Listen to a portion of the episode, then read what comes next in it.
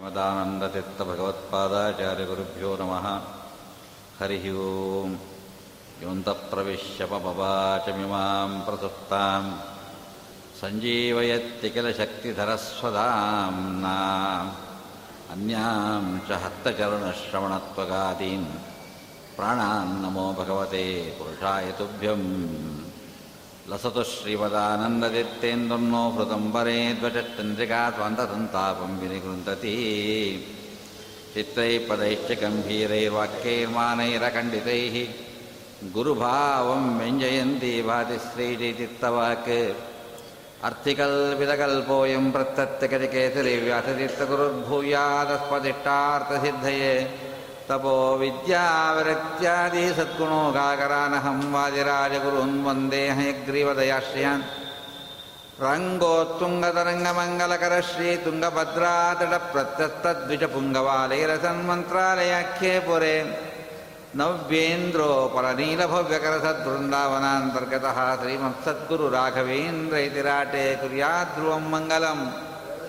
अञ्जनासूनुसान्निध्याद्वितीर्विराजितं मजितप्रीतिजनकं भजेऽहं विजयध्वजं पृथ्वीमण्डलमध्यस्थाः पूर्णबोधमतानुगाः वैष्णवा विष्णुप्रदियाः तान् नमस्ये कुरून्मम गोपीनाथवदद्वन्द्ववारिजासक्तमानसं गुरुं सत्यनिधिं वन्दे दयानिधिसुपत्रकम् अस्मद्गुरुचरणारविन्देभ्यो नमो नमः ಸ್ವಸ್ಥತ್ಯದಾಮಜೇ ಸನ್ಮಂಗಳಾನಿ ಭವಂತು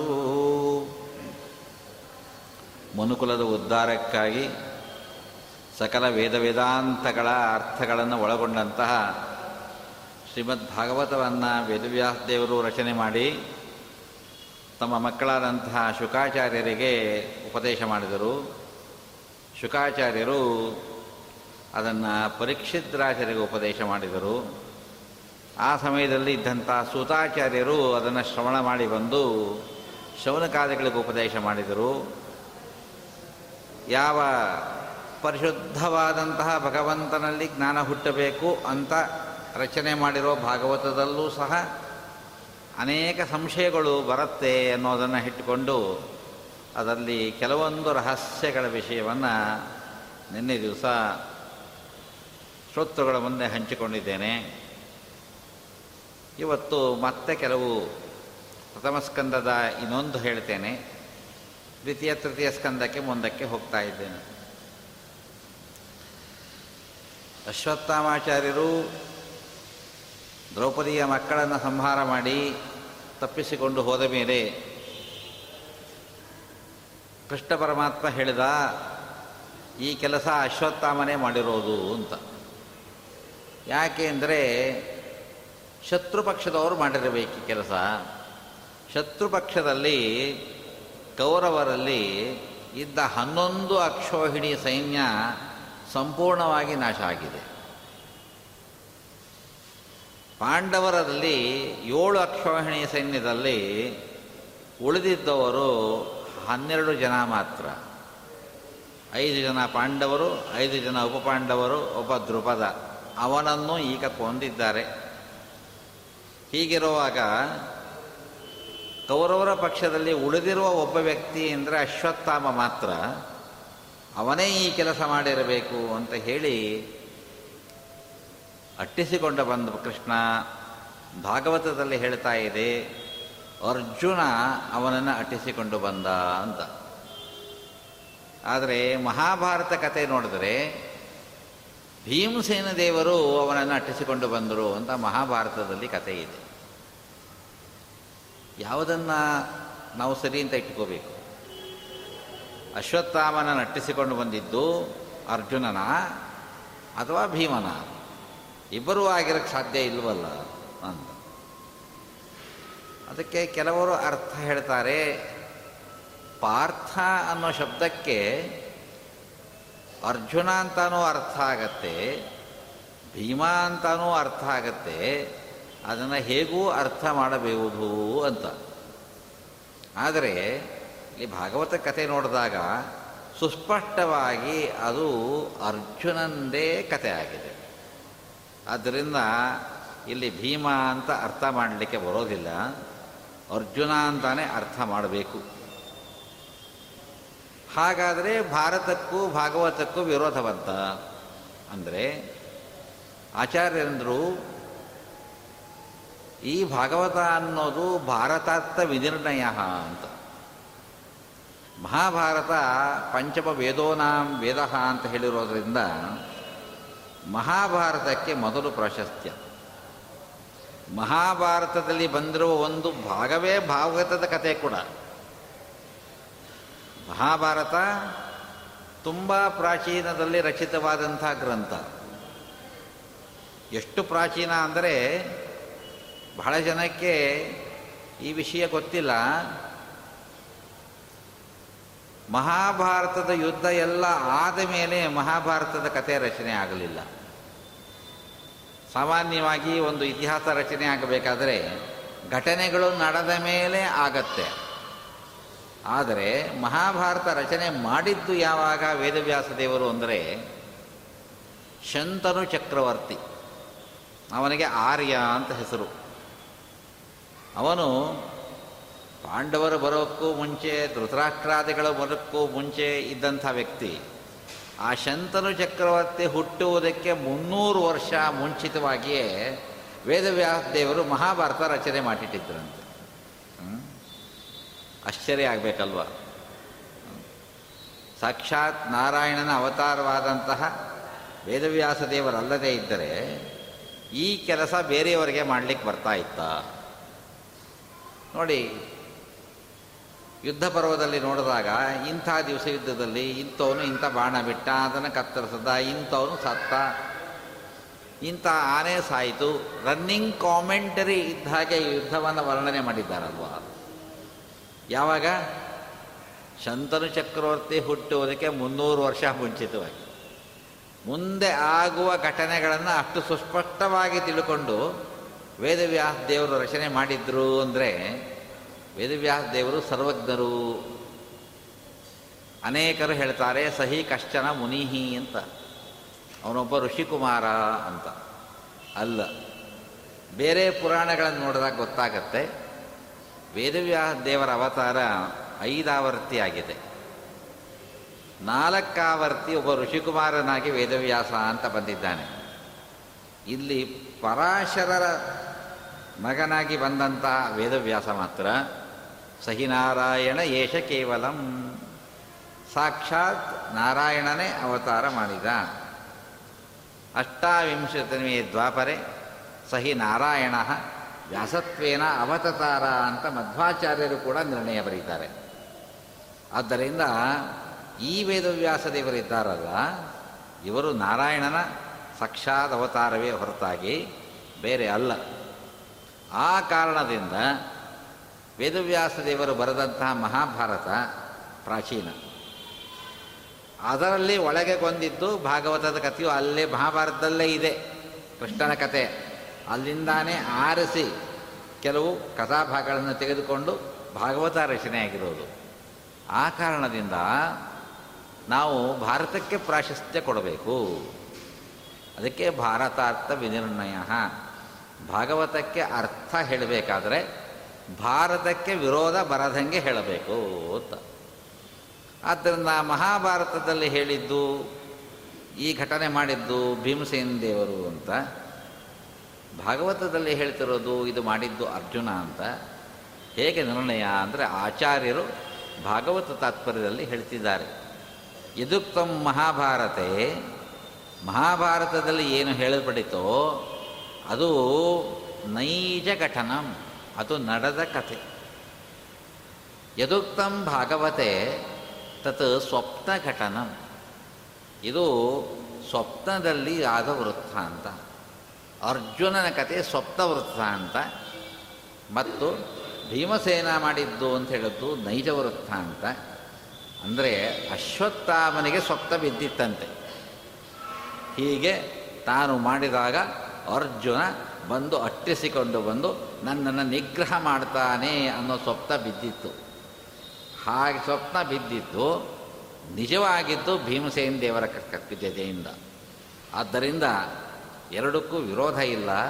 ಒಂದು ಸ್ವಪ್ನ ವೃತ್ತಾಂತದ ಕತೆ ಇಲ್ಲಿ ಹೇಳಿದರು, ಅಲ್ಲಿ ನೈಜ ವೃತ್ತಾಂತದ ಕತೆ ಹೇಳಿದರು. ಎಲ್ಲ ಕಡೆಯೂ ಎಲ್ಲ ಕಥೆಯನ್ನು ಹೇಳಲಿಕ್ಕಾಗಲ್ಲ ಅಂತ ವೇದವ್ಯಾಸ ದೇವರು ಹೀಗೆ ಮಾಡಿದ್ದಾರೆ ಅಂತ ಇಟ್ಕೋಬೇಕು ಅಂತ ಆಚಾರ್ಯರು ನಿರ್ಣಯ ಮಾಡಿದ್ದಾರೆ. ಹಾಗೆ ಅಶ್ವತ್ಥಾಮನನ್ನು ಕರ್ಕೊಂಡು ಬಂದು ಅವನನ್ನು ಅಸ್ತ್ರದಿಂದ ಬಂಧ ಮಾಡಿ ದ್ರೌಪದಿಯ ಕಾಲ ಮೇಲೆ ಕೆಡವಿ ಅರ್ಜುನ ಭಾಗವತದಲ್ಲಿ ಕೂಗಾಡ್ತಾ ಇದ್ದಾನೆ. ಭಾಗವತದ ಕಥೆಗೆ ಬಂದಿದ್ದೇನೆ ಈಗ.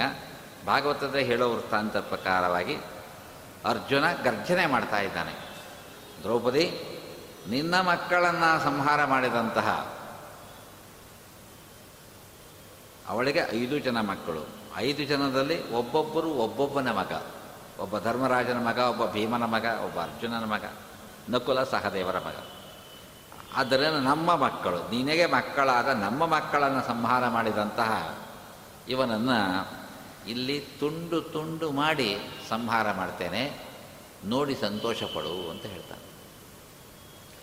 ಕ್ಷತ್ರಿಯ ಕನ್ಯೆ. ಕ್ಷತ್ರಿಯರಿಗೆ ವೀರಾವೇಶಗಳು ಇರುತ್ತೆ. ಅದಕ್ಕೋಸ್ಕರವಾಗಿ ಸಮಾಧಾನ ಮಾಡಿಕೋ ಅಂದ.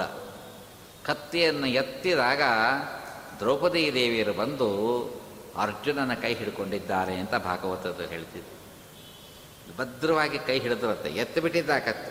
ಹಿಡಿದು ಬಿಟ್ಟರು ಬೇಡ ಅಂತ ಹೇಳಿದ್ರು. ಈ ಕೆಲಸ ಮಾಡಬೇಡ. ಆಗ ದ್ರೌಪದಿ ದೇವರು ಹೇಳ್ತಾರೆ, ಮಾರೋಧಿ ಅಸ್ಯ ಜನನಿ ಗೌತಮಿ ಯಥ. ನಾನು ಹೇಗೆ ಮಕ್ಕಳನ್ನು ಕಳ್ಕೊಂಡು ಕಣ್ಣೀರು ಹಾಕ್ತಾ ಇದ್ದೇನೆ, ಹಾಗೆ ಈ ಅಶ್ವತ್ಥಾಮನ ತಾಯಿಯಾದಂತಹ ಗೌತಮೀ ದೇವಿ ಅಳೋದು ಬೇಡ. ಕೃಪಾಚಾರ್ಯರ ತಂಗಿ, ಅವಳನ್ನು ಕೃಪೀದೇವಿ ಮತ್ತು ಗೌತಮೀ ದೇವಿ ಇವರನ್ನು ಯಾವ ದ್ರೋಣಾಚಾರ್ಯರಿಗೆ ಕೊಟ್ಟು ಮದುವೆ ಮಾಡಿದ್ದರು ಆ ದ್ರೋಣಾಚಾರ್ಯರ ಮಗನೇ ಅಶ್ವತ್ಥಾಮ. ಅದನ್ನು ಇವನ ತಾಯಿ ತನ್ನ ಮಗನನ್ನು ಕಳ್ಕೊಂಡು ಅಳುವುದು ನಾನು ನೋಡಲಾರೆ. ನೋಡಿ, ಇದು ನಿಜವಾಗದಂತಹ ಒಂದು ಹೆಣ್ಣಿನ ಸಹಜವಾದ ಹೃದಯವನ್ನು ಚಿತ್ರೀಕರಣ ಮಾಡ್ತಾ ಇದೆ. ತನಗೆ ಮಕ್ಕಳನ್ನು ಕಳ್ಕೊಂಡು ದುಃಖವಿದ್ದರೂ ಸಹ ಈ ಮಗನಂದು ಕಳ್ಕೊಂಡಂತಹ ದುಃಖ ಯಾವ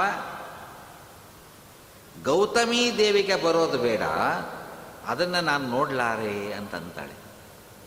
ಇದು ನಿಜವಾದಂತಹ ಸ್ತ್ರೀ ಸಹಜ ಸ್ವಭಾವಗಳು? ದೇವಕಿ ದೇವಿಯು ಸಹ ಇಂಥ ಮಾತನ್ನೇ ದಶಮಸ್ಕಂದದಲ್ಲಿ ಮಾತಾಡ್ತಾಳೆ.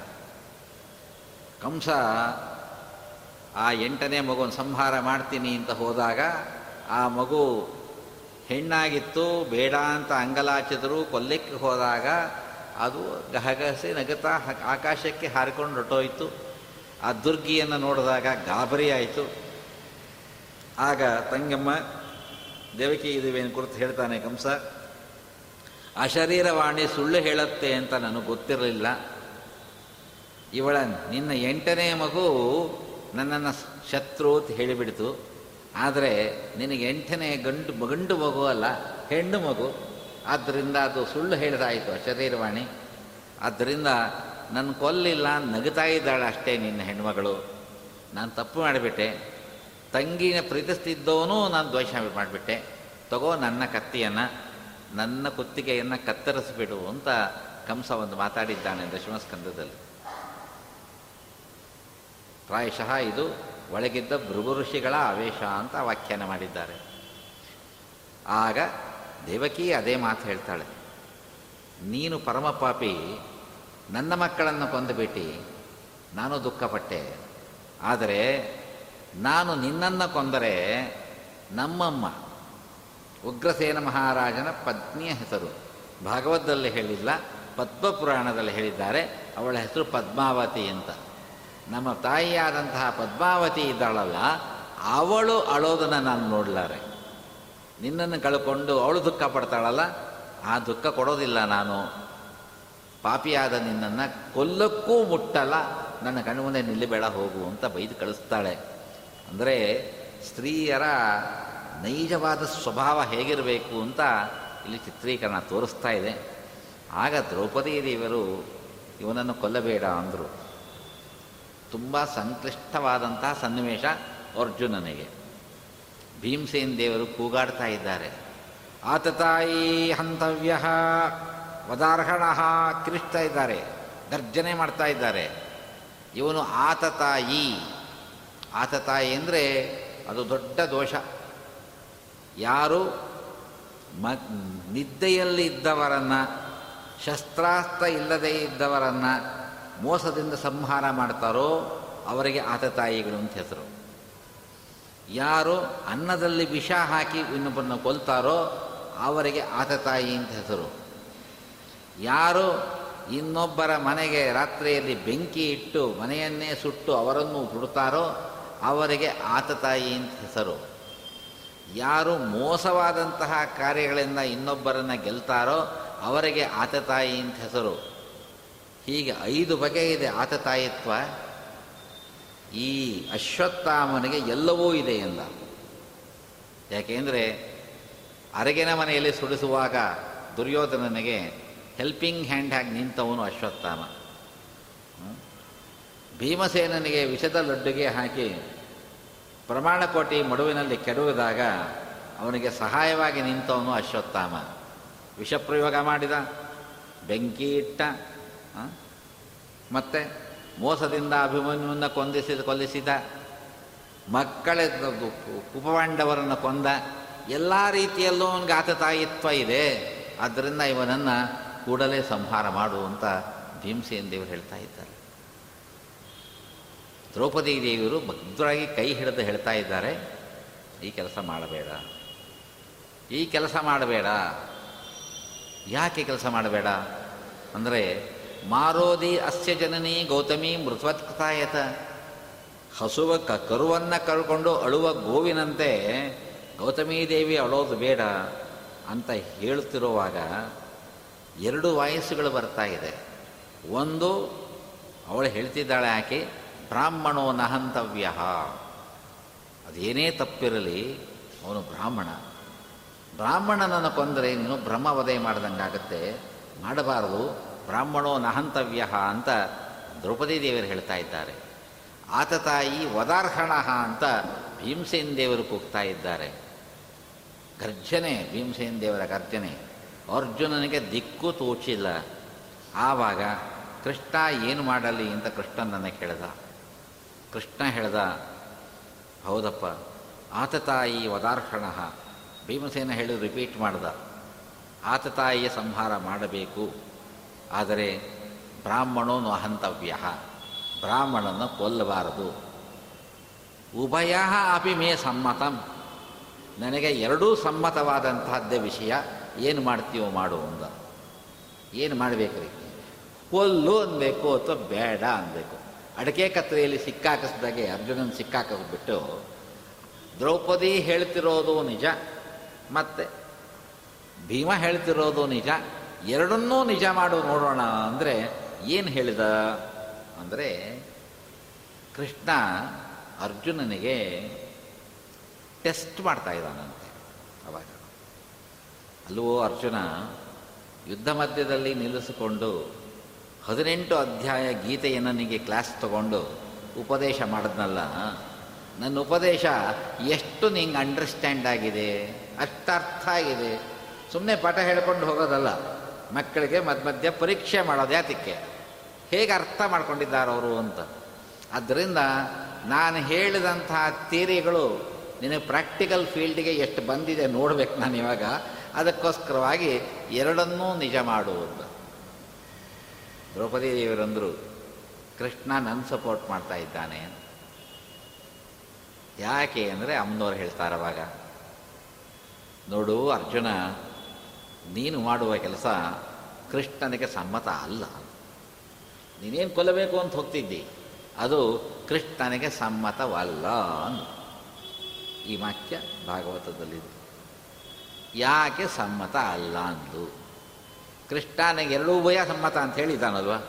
ಭೀಮಸೇನನ ಮಾತು ಸಮ್ಮತ, ನಿನ್ನ ಮಾತು ಸಮ್ಮತ, ಎರಡೂ ಸಮ್ಮತ ಅಂತಿರುವಾಗ ಕೃಷ್ಣನಿಗೆ ಇದು ಸಮ್ಮತಿ ಇಲ್ಲ ಅಂದ್ಲು.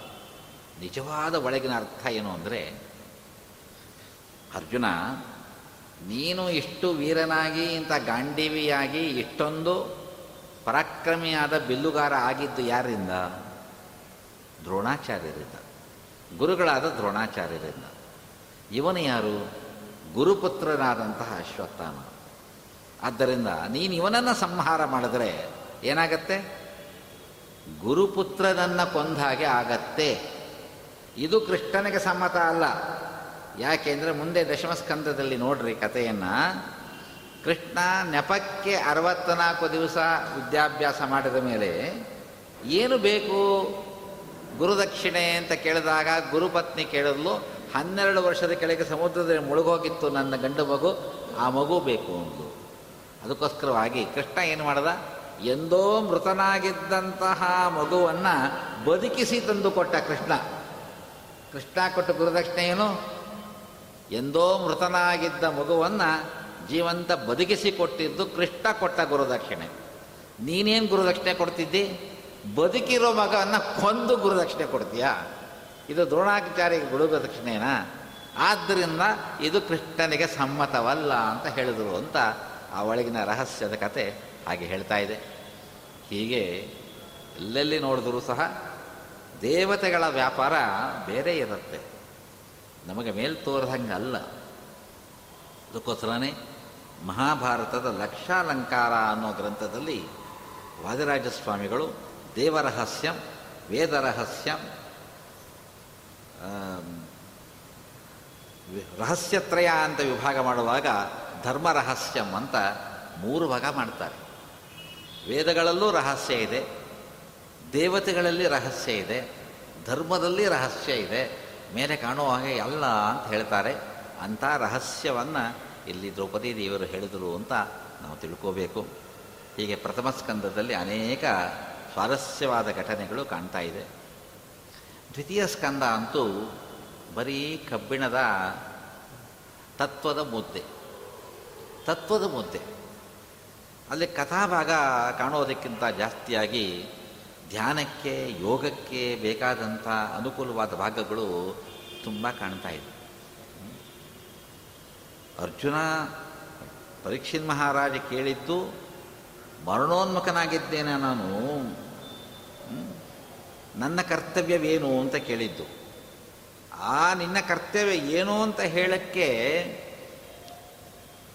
ಶುಕಾಚಾರ್ಯರು ಪ್ರಾರಂಭ ಮಾಡಿದ್ದು ಜಿತಶ್ವಾಸ, ಜಿತಾಸನ ಜಿತಶ್ವಾಸ, ಜಿತೇಂದ್ರಿಯ ಜಿತಸಂಗ, ಸ್ಥೂಲೋ ಭಗವತೆ ರೂಪೇ ಮನವಸ್ಸಂಧಾರಯೇ ಧಿಯ ಅಂತ ಹೇಳಿದ ಒಂದು ಪದದೂ ಅರ್ಥವಾಗಲ್ಲ ಒಂದು ಪದ ಬಿಡಿಸ್ಬೇಕಾದ್ರೆ ತುಂಬ ನಾವು ಅನೇಕ ಇದನ್ನು ಹೇಳಬೇಕು. ಜಿತ ಆಸನ ಅಂತ ಶುರು ಮಾಡಿದ್ರು ದೇವರನ್ನು ಒಲಿಸ್ಕೋಬೇಕಾದರೆ ಮೊದಲು ಆಸನವನ್ನು ಗೆಲ್ಲಬೇಕು ಅಂತ. ಆಸನ ಅಂದ್ರೇನು? ಆಸನ ಅನ್ನೋ ಶಬ್ದಕ್ಕೆ ಬೇರೆ ಬೇರೆ ಅರ್ಥ ಇದೆ. ನಾವು ಯಾತ್ರೆ ಮೇಲೆ ಕೂತ್ಕೋತೀವೋ ಅದಕ್ಕೆ ಆಸನ ಅಂತ ಹೆಸರು. ಚಮಕಾನ ವಸ್ತ್ರದ ಮೇಲೆ ಕೂತ್ಕೊಂಡ್ರೆ ಅದಕ್ಕೆ ಚೇಲಾಸನ ಅಂತ ಹೆಸರು. ಕೃಷಿ ಮೇಲೆ ಕೂತ್ಕೊಂಡ್ರೆ ಅದು ಪೀಠಾಸನ. ಮನೆ ಮೇಲೆ ಕೂತ್ಕೊಂಡ್ರೆ ಅದು ದರ್ಬೆ ಮೇಲೆ ಕೊಂಡ್ರೆ ದರ್ಭಾಸನ, ಕೃಷ್ಣಾಜ್ಞೆ ಮೇಲೆ ಕೊಟ್ಟರೆ ಅಜಿನಾಸನ. ಹೀಗೆ ನಾವು ಯಾತ್ರೆ ಮೇಲೆ ಕೂತ್ಕೋತೀವೋ ಅದಕ್ಕೂ ಆಸನ ಅಂತ ಹೆಸರು. ನಾವು ಯಾವ ರೀತಿ ಕೂತ್ಕೋತೀವೋ ಅದಕ್ಕೂ ಆಸನ ಅಂತ ಹೆಸರು. ಈಗ ನೀವೆಲ್ಲ ಕೂತಿರುವ ಆಸನಕ್ಕೆ ಸುಖಾಸನ ಅಂತ ಹೆಸರು. ಯಾಕೆಂದರೆ ನಿಮಗೆ ಯಾವುದು ಸುಖವೋ ಹಾಕಿ ಕೂತ್ಕೊಂಡಿದ್ದೀರಿ. ಯಾರಿಗೆ ಯಾವುದು ಕನ್ವೀನಿಯೆಂಟೋ ಹಾಕಿ ಕೂತ್ಕೋತಾರೆ. ಅದಕ್ಕೆ ಸುಖಾಸನ ಅಂತ ಹೆಸರು. ಪದ್ಮಾಸನ ಅಂದ್ಬಿಟ್ರೆ ಎಡಗಾಲು ಬಲಗಾಲು ತೊಡೆ ಮೇಲೆ, ಬಲಗಾಲು ಎಡೆ ತೊಡೆ ಮೇಲೆ ಕ್ರಾಸ್ ಆಗಬೇಕು. ಎಷ್ಟೊತ್ತು ಕೂತ್ಕೊಳ್ಳೋಕ್ಕಾಗತ್ತೆ ಆ ಥರ? ಒಂದು ಕಾಲು ಮಾತ್ರ ಕ್ರಾಸ್ ಆದರೆ ಅದು ಅರ್ಧ ಪದ್ಮಾಸನ. ಮಂಡಿ ಊರು ಕೂತ್ಕೊಂಡ್ರೆ ವೀರಾಸನ. ಹೀಗೆಲ್ಲ ಬೇರೆ ಬೇರೆ ಆಸನಗಳು. ಕೂತುವ ಕ್ರಮಕ್ಕೂ ವೀರಾಸನ ಆಸನ ಅಂತ ಹೆಸರು. ಕೂತು ಯಾತ್ರೆ ಮೇಲೆ ಕೂತ್ಕೋತೀವೋ ಅದಕ್ಕೂ ಆಸನ ಅಂತ ಹೆಸರು. ಮತ್ತು ನಾವು ಯಾತ್ರೆ ಮೇಲೆ ಕೂತ್ಕೋತೀವಿ ನಮ್ಮ ದೇಹದ ಭಾಗ ಪೃಷ್ಠಭಾಗ ಅದಕ್ಕೂ ಆಸನ ಅಂತ ಹೆಸರು. ನಮ್ಮ ದೇಹದ ಪೃಷ್ಠಭಾಗಕ್ಕೂ ಆಸನ ಅಂತಾನೆ ಹೆಸರು. ಹಾಗಾದರೆ ಜಿತಾಸನ ಅಂದರೆ ಏನರ್ಥ? ಜಮಖಾನ ಗೆಲ್ಲೋದು ಅಂತಾನ, ಕುರ್ಚಿ ಗೆಲ್ಲೋದು ಅಂತಾನ, ಏನಂತ ತಿಳ್ಕೋಬೇಕು? ಏನೂ ಅಲ್ಲ. ಅದಕ್ಕೆ ಜಿತಾಸನ ಶಬ್ದಕ್ಕೆ ವ್ಯಾಖ್ಯಾನ ಮಾಡ್ತಾರೆ ವಿಜಯ ವಿಜಯಧ್ವಜ ಸ್ವಾಮಿಗಳು ಇದು ಯಾರನ್ನು ಕೇಳಿರೋದು? ಮರಣೋನ್ಮುಖನಾದಂತಹ ಪುರುಷ. ಕೊನೆಯಲ್ಲಿ ಮಾಡಬೇಕಾದ ಕೆಲಸ ಏನು ಅಂದಾಗ, ಜಿತಾಸನತ್ವ ಹೇಗೆ ಅಂತ ಹೇಳ್ತಾರೆ. ಪುರಾಣದಲ್ಲಾರೂ ಹೇಳೋಣ, ಕೇಳೋಣ ಅಷ್ಟೇ.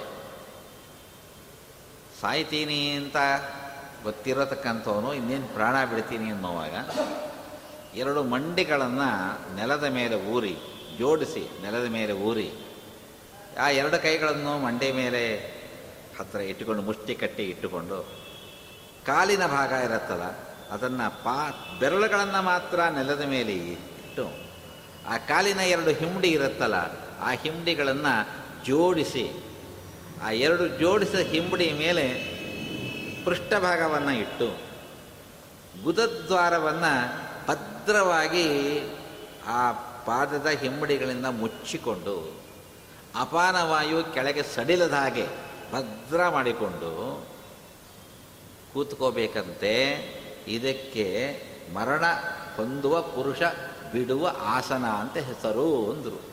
ದೇವರೇ ಗತಿ. ಯಾವ್ಯಾವ ಇದರಲ್ಲಿ ಹೇಗೆ ಹೇಗೆ ಹೇಗೆ ಬಿದ್ದುಕೊಂಡು ಹೇಗೆ ಸಾಯ್ತಾರೋ,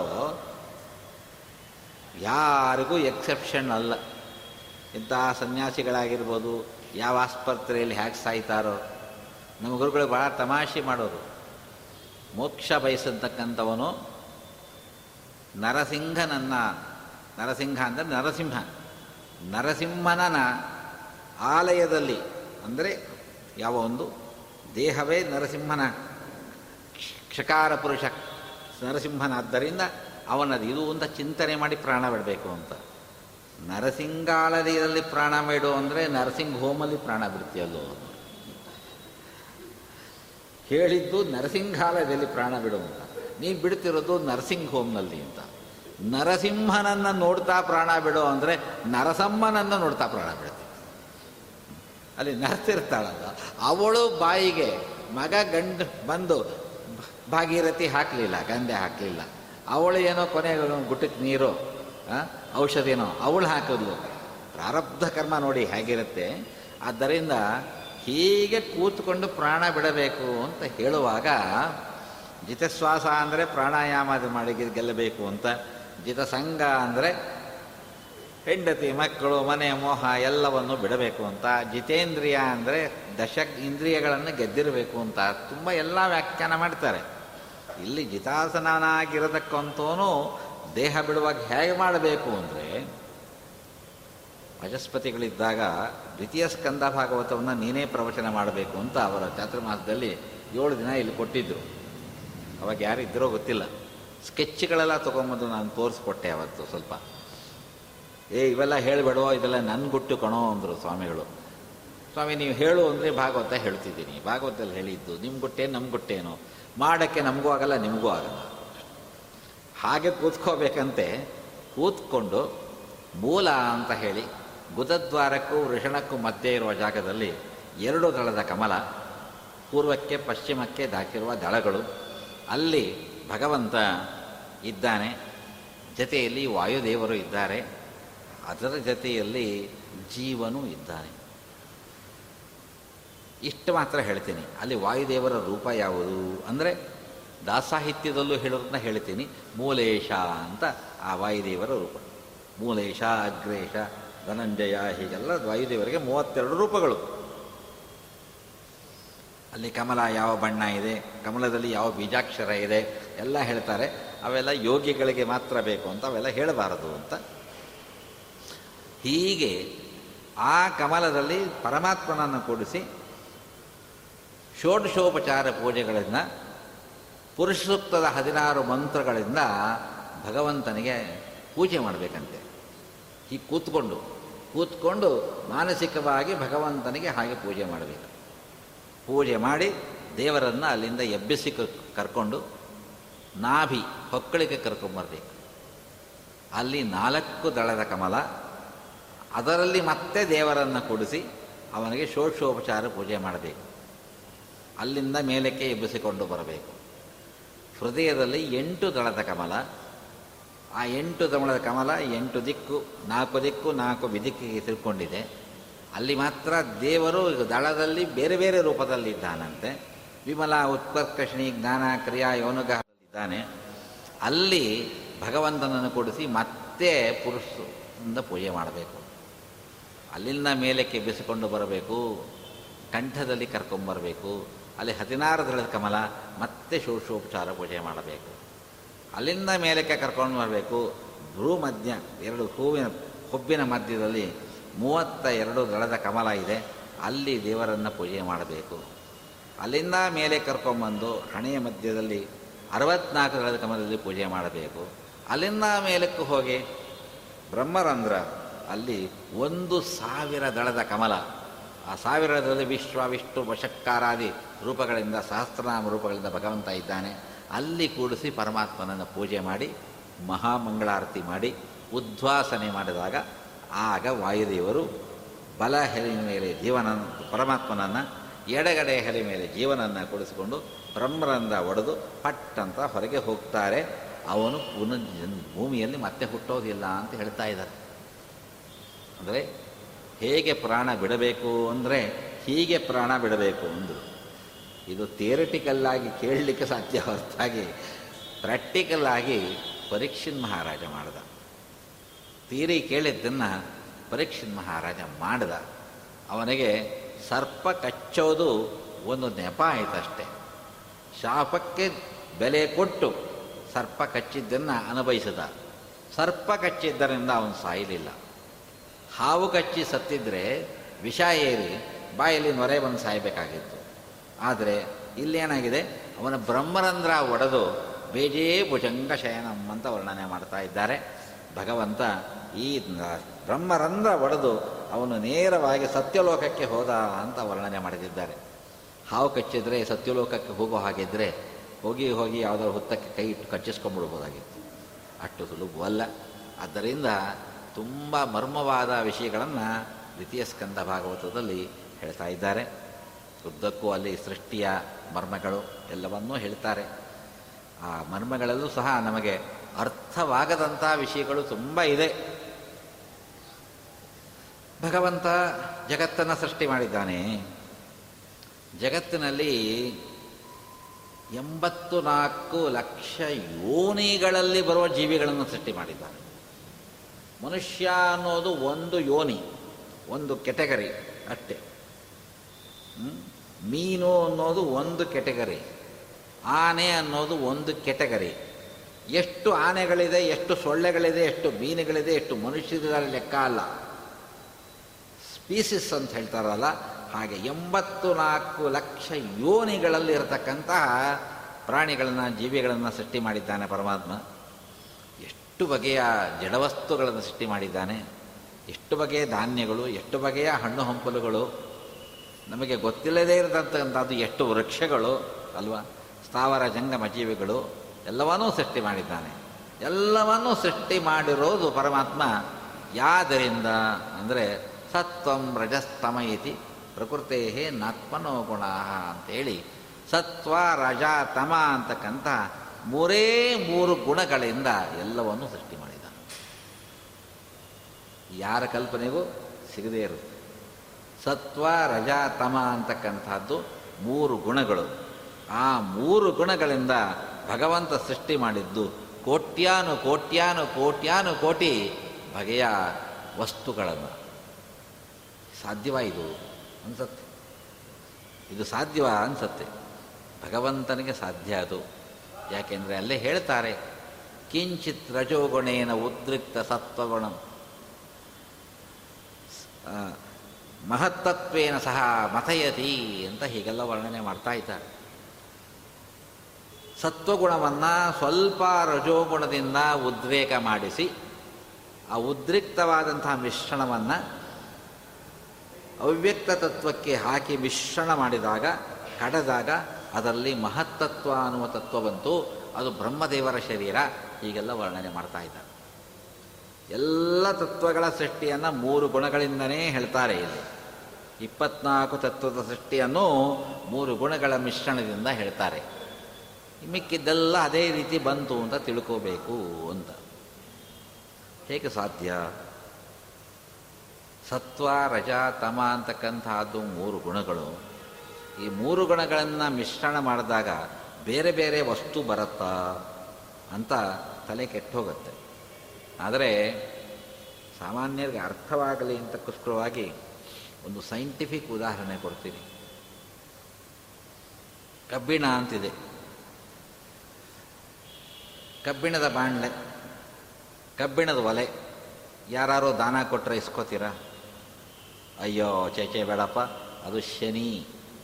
ಶನಿ ಅದು ಒಕ್ಕರ್ಸ್ಕೊಂಡ್ಬಿಡ್ತಾನೆ ಅಂಥೇಳಿ ಯಾರಿಗೂ ಏನು ಮಾಡ್ತಾರೆ? ಯಾವುದೋ ವೈಕುಂಠ ಸಮಾರಾಧನೆಗೆ ಹೋದಾಗ ಯಾರಿಗೋ ಒಬ್ರಿಗೆ ಕಬ್ಬಿಣದ ಬಾಣಲೆ ಕೊಡಲೇಬೇಕು.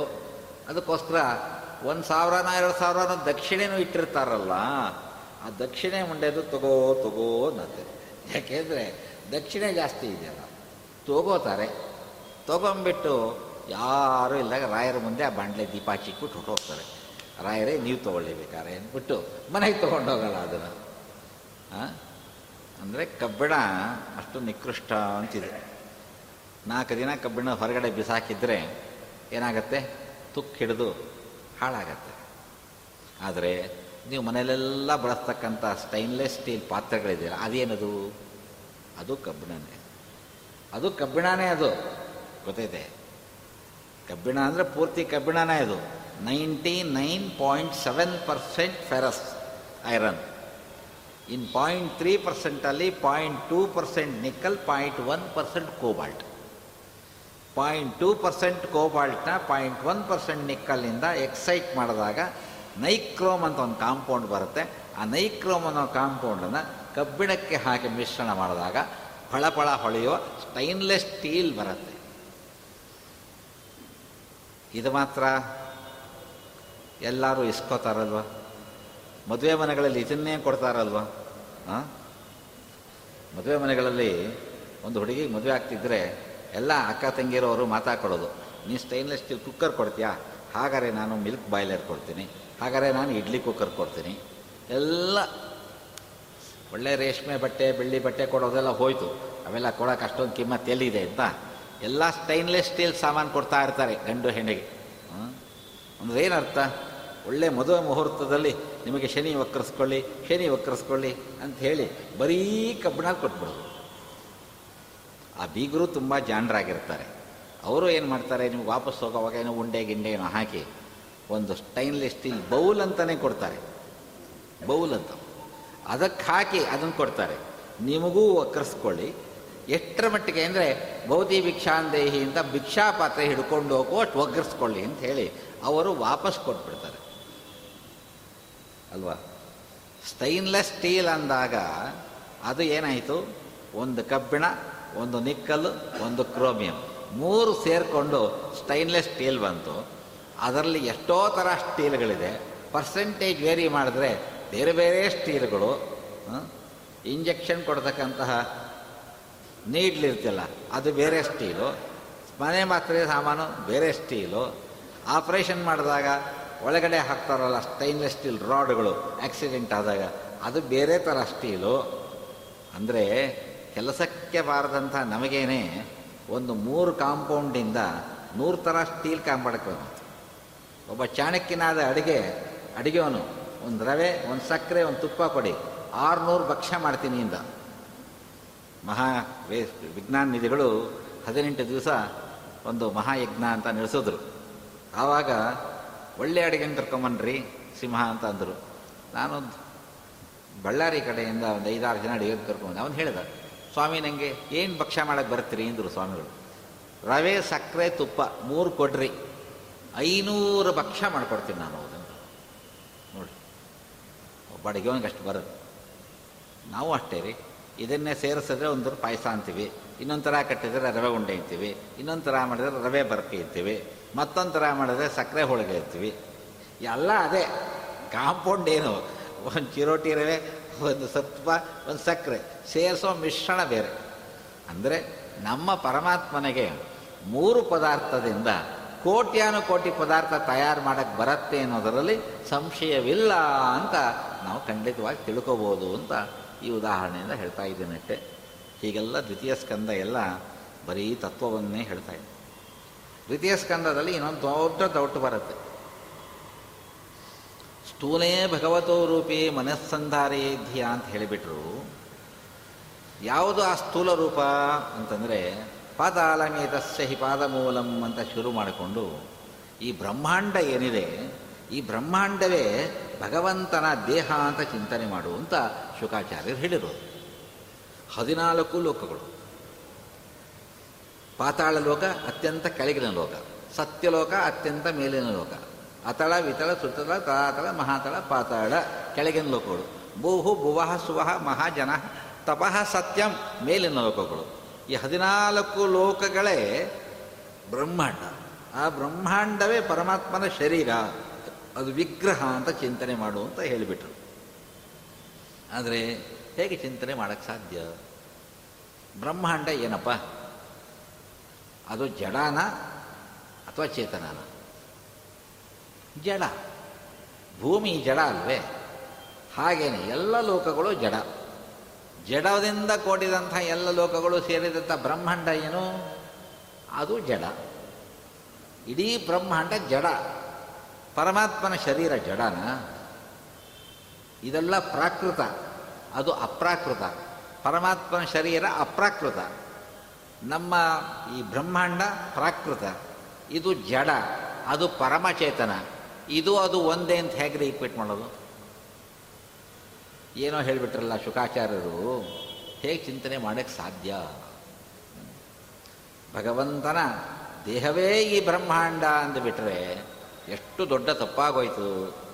ಪ್ರಾಕೃತವಾದಂಥ ಬ್ರಹ್ಮಾಂಡ ಎಲ್ಲಿ ಅಪ್ರಾಕೃತವಾದಂಥ ಪರಮಾತ್ಮನ ದೇಹ ಎಲ್ಲಿ, ಪರಮಚೇತನವಾದಂತಹ ಪರಮಾತ್ಮ ಎಲ್ಲಿ, ಜಡವಾದಂತಹ ಜಗತ್ತಲ್ಲಿ, ಇದು ಹೇಗೆ ಸಾಧ್ಯ ಅಂತ ಅನಿಸುತ್ತೆ. ಅದಕ್ಕೆ ಆಚಾರ್ಯರೇ ಉತ್ತರ ಕೊಟ್ಟಿದ್ದಾರೆ. ಹೇಗೆ ಚಿಂತನೆ ಮಾಡಬೇಕು ಅಂದರೆ ತದ್ಭಿನ್ನತ್ವೇ ಸತಿ, ತಜ್ಜನ್ಯತ್ವೇ ಸತಿ, ತದಾಶ್ರಿತತ್ವಂ ಅಂತ ಚಿಂತನೆ ಮಾಡು ಅಂತ ಮೂರು ಸೂತ್ರ ಹೇಳಿದ್ದಾರೆ. ತದ್ಭಿನ್ನ, ತಜ್ಜನ್ಯ, ತದಾಶ್ರಯ ಅಂತ ಮೂರು ಸೂತ್ರ ಹೇಳಿಕೊಟ್ಟಿದ್ದಾರೆ ನಮ್ಮ ಶ್ರೀಮದಾಚಾರ್ಯರು. ಈಗ ಭೂಲೋಕ ಭೂಲೋಕವನ್ನು ಏನಂತ ಹೇಳ್ತು? ಭಾಗವತದಲ್ಲಿ ಭಗವಂತನ ಕಟಿ ಪ್ರದೇಶ ಅಂತ ಹೇಳ್ತು. ಪರಮಾತ್ಮನ ಸೊಂಟದ ಪ್ರದೇಶ ಭೂಲೋಕ. ನಾವಿರೋ ಭೂಲೋಕ, ಭಗವಂತನ ಸೊಂಟದ ಪ್ರದೇಶ. ಸತ್ಯಲೋಕ, ಪರಮಾತ್ಮನ ಶಿರಸ್ಸು. ಪಾತಾಳ ಲೋಕ, ಪರಮಾತ್ಮನ ಪಾದ. ಹೀಗೆಲ್ಲ ಹೇಳಿದೆ. ಈಗ ಭೂಲೋಕ ತಗೋಬೋಣ ಬಾಕಿ ಲೋಕಗಳು ನಮಗೆ ಕಲ್ಪನೆ ಗೊತ್ತಿಲ್ವಲ್ಲ. ಈ ಭೂಲೋಕ ಜಡ ಅಂತ ಗೊತ್ತಲ್ವ? ಈ ಜಡವಾದ ಭೂಲೋಕ ಪರಮಾತ್ಮನ ಟೊಂಕ ಹೇಗಾಗತ್ತೆ ಅಂತಂದರೆ ತದ್ಭಿನ್ನತ್ವೇ ಸತಿ ಅಂದರು. ಅದು ಅದು ಅದು ಅದೇ ಅಂತ ಹೇಳಿದರೂ ಅದರಿಂದ ಭಿನ್ನವೇ ಆಗಿದೆ. ಭೂಲೋಕ ಪರಮಾತ್ಮನ ಸೊಂಟ ಪ್ರದೇಶದಿಂದ ಭಿನ್ನವಾಗಿದೆ ಅಂತ ತಿಳ್, ಚಿಂತನೆ ಮಾಡಬೇಕು.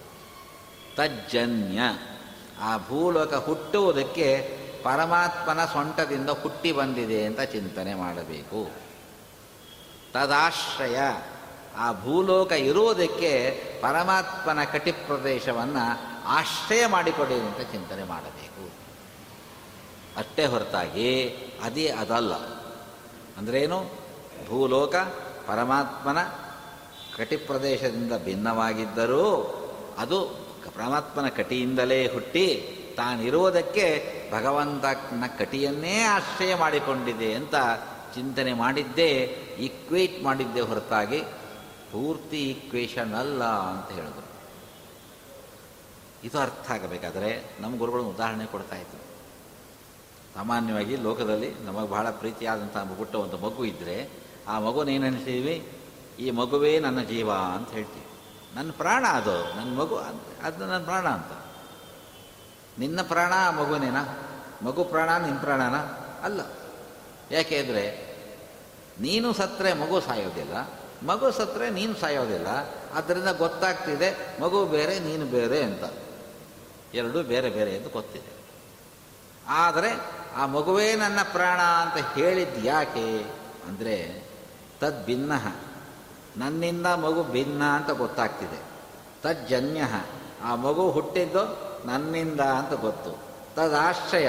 ಆ ಮಗು ನಮ್ಮನ್ನೇ ಆಶ್ರಯ ಮಾಡಿಕೊಂಡಿದೆ ಹೇಗೆ ಆ ಮಗು ನಮ್ಮನ್ನೇ ಆಶ್ರಯ ಮಾಡಿಕೊಂಡು ನಮ್ಮಿಂದನೇ ಹುಟ್ಟಿ ನಮ್ಮಿಂದ ಭಿನ್ನವಾಗಿದೆಯೋ ಹಾಗೆ ಎಲ್ಲ ಲೋಕಗಳು ಸಹ ಭಗವಂತನಿಂದ ಹುಟ್ಟಿ ಭಗವಂತನನ್ನೇ ಆಶ್ರಯ ಮಾಡಿಕೊಂಡು ಭಗವಂತನ ಆಯಾ ದೇಹದಿಂದ ಭಿನ್ನವಾಗಿದೆ ಅಂತ ಚಿಂತನೆ ಮಾಡಬೇಕು ಅನ್ನುವ ತತ್ವವನ್ನು ಇಟ್ಕೋಬೇಕು ಅಂತ ಹೀಗೆ ದ್ವಿತೀಯ ಸ್ಕಂದ ಭಾಗವತದಲ್ಲಿ ಬೇಕಾದಷ್ಟು ಮರ್ಮಗಳನ್ನು ಹೇಳ್ತಾ ಇದ್ದಾರೆ. ತೃತೀಯ ಸ್ಕಂದ ಭಾಗವತದಲ್ಲಿ ಕಥೆಗಳು ಬರುತ್ತೆ. ಆ ಕಥೆಯಲ್ಲೂ ಸಹ ಉದ್ದಕ್ಕೂ ತುಂಬ ಸಂಶಯಗಳೇ ಜಾಸ್ತಿ.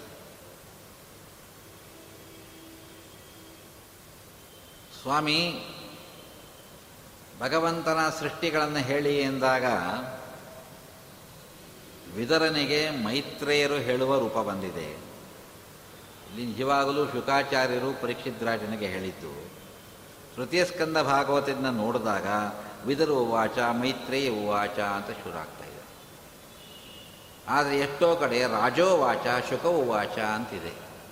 ಆದ್ದರಿಂದ ಭಾಗವತ ಶುಕಾಚಾರ್ಯರ ಮತ್ತು ಪರೀಕ್ಷಿದ್ರಾಜರ ಸಂವಾದವ ಅಥವಾ ವಿದುರ ಮೈತ್ರೇಯನ ಸಂವಾದವ? ತಕ್ಷಣ ಡೌಟ್ ಸ್ಟಾರ್ಟ್ ಆಗುತ್ತೆ. ಗೊತ್ತೈತೆ? ಇದು ವಿದುರ ಮೈತ್ರೇಯನ ಸಂವಾದ ಹೇಗೆ ಬಂತು ಅಂದರೆ ಭಾಗವತ ಭೂಲೋಕಕ್ಕೆ ಹೇಗೆ ಬಂತು ಅಂತ ಮೊದಲು ತಿಳ್ಕೋಬೇಕು. ಭಾಗವತ ಆಗತಿಕ್ರಮ ಅಂತ ವರ್ಣನೆ ಮಾಡಿದ್ದಾರೆ. ಭೂಲೋಕಕ್ಕೆ ಹೇಗೆ ಬಂತು ಅಂದರೆ ಎರಡು ರೂಟಲ್ಲಿ ಬಂದಿದೆ ಅಂತ ಹೇಳ್ತಾ ಇದ್ದಾರೆ. ಭೂಗ ಭೂಲೋಕಕ್ಕೆ, ಅದು ರೀಚ್ ಆಗಕ್ಕೆ ಭಾಗವತ ಎಲ್ಲಿತ್ತು? ನಿತ್ಯ ವೇದಾ ಸಮಸ್ತಾಶ್ಚ ಶಾಶ್ವತಾ ವಿಷ್ಣು ಬುದ್ಧಿಗಾಹ. ಎಲ್ಲ ವೇದಗಳು, ಎಲ್ಲ ಪುರಾಣಗಳು, ಎಲ್ಲವೂ ಸಹ ಪರಮಾತ್ಮ ವಿಷ್ಣುವಿನ ಬುದ್ಧಿಯಲ್ಲಿದೆ. ಅವನ ಬುದ್ಧಿಯಲ್ಲಿದೆ. ಬುದ್ಧಿಯಲ್ಲೇ ಇರಬೇಕು. ವೇದಗಳೆಲ್ಲ ಆ ಕಾಲದಿಂದ ಈ ಕಾಲದವರೆಗೆ ಎಲ್ಲಿಗೆ ಹೇಗೆ ಬಂತು? ಪ್ರಿಂಟ್ ಮೀಡಿಯಾ ಇತ್ತ ಏನಾರು ಪುಸ್ತಕಗಳು ಪ್ರಿಂಟ್ ಮಾಡ್ತಾ ಇದ್ದೀರ? ತಂದೆ ಮಗನಿಗೆ, ಗುರು ಶಿಷ್ಯನಿಗೆ ಹೇಳಿಕೊಡ್ತಾ ಇದ್ದರು ಹತ್ತು ಸಾವಿರ ವೇದದ ರುಕ್ಕಗಳನ್ನು ಗಟ್ ಮಾಡಿಕೊಂಡು ಋಗ್ವೇದ ಉಳ್ಕೊಂಡೇ ಬಂತು. ಎಷ್ಟು ತಲೆತಲಾಂತರದ ನಮ್ಮ ದೇಶವೇ ವೇದಗಳ ದೇಶ. ವೇದ ವೇದಾಂತಗಳ ಕೊಟ್ಟ ದೇಶ ನಮ್ಮದು ಹೆರಿಟೇಜ್ ಆಫ್ ಇಂಡಿಯಾ ಅಂದರೆ ಅದೇ ನಿಜವಾಗಿ. ಅಂತಹದ್ದು ಬಂದಿದ್ದು ಹೇಗೆ? ತಲೆಯಿಂದ ತಲೆಯಿಂದ ತಲೆಯಿಂದ ತಲೆಗೆ ಬಂದಿದ್ದೇ ಹೊರತು ಮುಖದಿಂದ ಮುಖಕ್ಕೆ ಹೇಳಿಕೊಂಡು ಪ್ರಿಂಟ್ ಸ್ಟಾರ್ಟ್ ಆಗಿದ್ದು ಎಷ್ಟು ವರ್ಷಗಳ ಕೆಳಗೆ? ಕೆಲವೊಂದು ನೂರು ನೂರೈವತ್ತು ವರ್ಷದ ಕೆಳಗೆ ಅಷ್ಟೇ. ಅದಕ್ಕೆ ಮುಂಚೆ ಪ್ರಿಂಟಲ್ಲಿತ್ತು ಪ್ರಿಂಟಿಂಗ್ ಮೆಷಿನ್ಗಳಲ್ಲಿತ್ತು ಜಿರಾಕ್ಸ್ ಇತ್ತ, ಯಾವುದಿತ್ತು? ಏನಿರಲಿಲ್ಲ. ಅಂದರೆ ನಮ್ಮ ಪೂರ್ವಿಕರೆಲ್ಲ ಎಲ್ಲ ವಿಷಯಗಳನ್ನು ತಲೆಯಲ್ಲೇ ಇಟ್ಟುಕೊಂಡಿದ್ದರು ನಾವು ಇವತ್ತು ನಾವು ಬುದ್ಧಿವಂತರು ಅನ್ಕೋತೀವಿ. ಇಲ್ಲ, ಅವರ ಕಂಪೇರ್ ಮಾಡಿದ್ರೆ ನಾವು ಬಹಳ ಪೆದ್ರು. ನಮಗೆ ಜ್ಞಾಪಕ ಶಕ್ತಿನೇ ಇಲ್ಲ. ನಿನ್ನೆ ಹೇಳಿದ ಕಥಾಭಾಗದಲ್ಲಿ ಬಂದ ಯಾರ್ದಾರು ಹೆಸರು ಹೇಳು ಅಂದರೆ ಅದೇನೋ ಹೇಳಿದ್ರಲ್ಲ ಆಚಾರ್ಯ, ನೀವೇ ಇನ್ನೊಂದು ಸತಿ ಹೇಳಿಬಿಡಿ ಬೇಕಂತೆ ನಿನ್ನೆ ಬಂದ ಹೆಸರು ಮರೆತು ಹೋಗಿರುತ್ತೆ. ಅಂದರೆ ನಮ್ಮ ಬುದ್ಧಿಶಕ್ತಿ ಇಷ್ಟೇ. ನಮಗೆ ಧಾರಣಾ ಶಕ್ತಿನೇ ಕಮ್ಮಿ. ಪೂರ್ವಿಕರು ಹಾಗಿರಲಿಲ್ಲ. ಎಲ್ಲವೂ ಧಾರಣೆಯಲ್ಲಿ ಇಟ್ಕೊಂಡಿದ್ದರು ಹಳೆ ಕಾಲದ ಜನನ ಕೇಳಿ, ಅವರೆಲ್ಲ ಮಗ್ಗಿ ಕಟ್ ಮಾಡ್ತಾಯಿದ್ರು ಸ್ಕೂಲ್ಗಳಲ್ಲಿ ಇಲ್ಲ, ಮೇಡಮ್ ಬೆಂಚ್ ಮೇಲೆ ನಿಲ್ಲಿಸೋಳು ಮಗ್ಗಿ ಕಟ್ ಮಾಡೋರು. ಇವತ್ತು ಎಂ ಎ ಮ್ಯಾಥಮ್ಯಾಟಿಕ್ಸ್ ಮಾಡಿರೋನು ಒಬ್ಬನ ಕರೆದು ಹತ್ತೊಂಬತ್ತರ ಮಗ್ಗಿ ಹೇಳಿಸ್ಬಿಡಿ ಅವನ ಕನೆಯಲ್ಲಿ ಸುಸ್ತು ಆಗೋದೇ ಇಲ್ಲ. ಅವನು ಹದಿನಾರು ಎಂಟು ಹತ್ತು ಅಂತ ಗುಡಿಸ್ಬೇಕಾದ್ರೆ ಅವನಿಗೆ ಕ್ಯಾಲ್ಕುಲೇಟ್ರೇ ಬೇಕು ಅವನಿಗೆ. ಹತ್ತರಿಂದ ಗುಣಿಸಿದ್ರೆ ಮುಂದೆ ಒಂದು ಸೊನ್ನೆ ಹಾಕಿದ್ರೆ ಸಾಕು ಅನ್ನೋ ಕಲ್ಪನೆ ಕೂಡ ಇಲ್ಲ ಅವನಿಗೆ. ಇಷ್ಟು ನಮ್ಮ ಜೀವನ ಆಟೋಮೆಟಿಕ್ ಆಗಿಬಿಟ್ಟಿದೆ.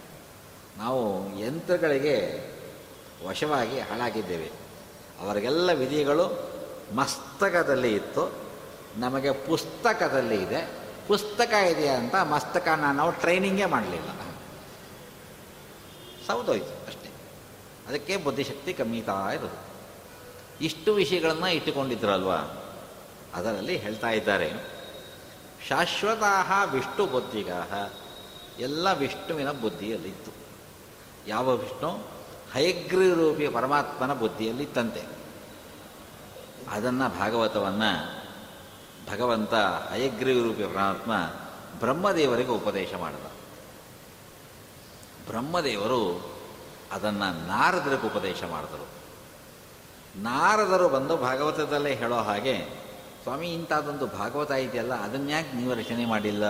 ಯೋಚನಾ ಮಗ್ನ ಕೂತಿದ್ದೀರಿ ಅಂತ ಅರಿಕೆ ಮಾಡಿಕೊಂಡಾಗ ವೇದವ್ಯಾಸ ದೇವರು ಶಮ್ಯಾಪ್ರಾಸ ಅಂತ ಇವತ್ತು ಸಹ ಬದರಿಕಾಶ್ರಮದಿಂದ ಒಂಬತ್ತು ಕಿಲೋಮೀಟರ್ ಮುಂದೆ ಇದೆ ಆಶ್ರಮ.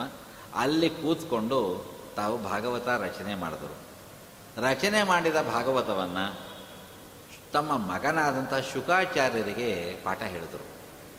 ಯದುವ್ಯಾಸ ದೇವರು ಕೊಟ್ಟ ಆಸ್ತಿ ನೋಡ್ರಿ, ಎಷ್ಟು ಚೆನ್ನಾಗಿದೆ.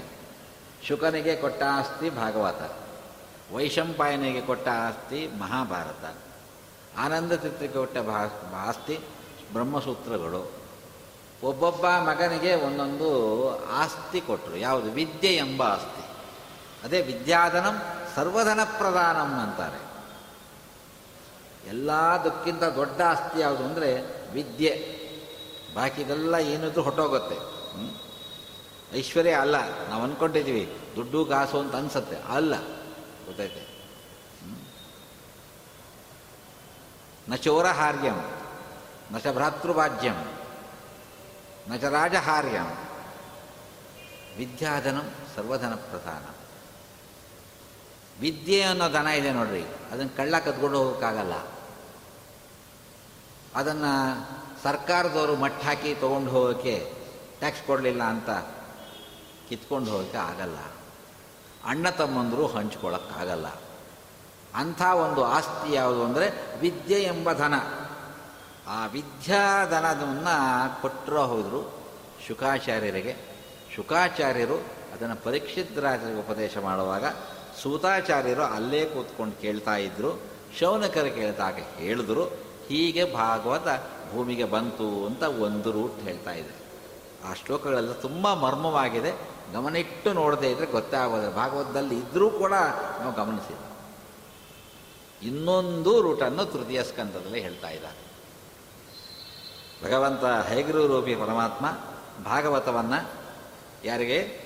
ಬ್ರಹ್ಮದೇವರಿಗೆ ಉಪದೇಶ ಮಾಡಿದ ಬ್ರಹ್ಮದೇವರು ನಾರದರಿಗೆ ಉಪದೇಶ ಮಾಡ್ತಾರಲ್ಲ, ಅದೇ ರೀತಿ ಶೇಷನಿಗೆ ಉಪದೇಶ ಮಾಡಿದರು. ಶೇಷದೇವರು ತಮ್ಮ ಶಿಷ್ಯರಾದಂತಹ ಸನಕಾದಿಗಳಿಗೆ ಉಪದೇಶ ಮಾಡಿದರು. ಮುಂದೆ ಕೃಷ್ಣ ಅವತಾರ ಮಾಡಿದಾಗ ಉದ್ಧವನಿಗೆ ಶೇಷ ಸನಕಾದಿ ರೂಪವಾದಂತಹ ಸಂವಾದ ಹೀಗಿತ್ತು ಕಣೋ ಅಂತ ಹೇಳಿ ಕೃಷ್ಣ ಉದ್ಧವನಿಗೆ ಉಪದೇಶ ಮಾಡಿಬಿಟ್ಟ. ಆ ಉದ್ಧವ ಮೈತ್ರೇಯ ಋಷಿಗಳಿಗೆ ಉಪದೇಶ ಮಾಡಿದರು. ಮೈತ್ರೇಯರನ್ನು ವಿದುರ ಭೇಟಿಯಾದಾಗ ವಿದುರನಿಗೆ ಹೇಳಿದರು, ಅಂದರೆ ಟೆಕ್ಸ್ಟ್ ಒಂದೇ, ಹೇಳಿದ ವ್ಯಕ್ತಿಗಳು ಬೇರೆ. ವಿದುರ ಮೈತ್ರೇಯ ಸಂವಾದವಾದ ಭಾಗವತವೂ ಅದೇ.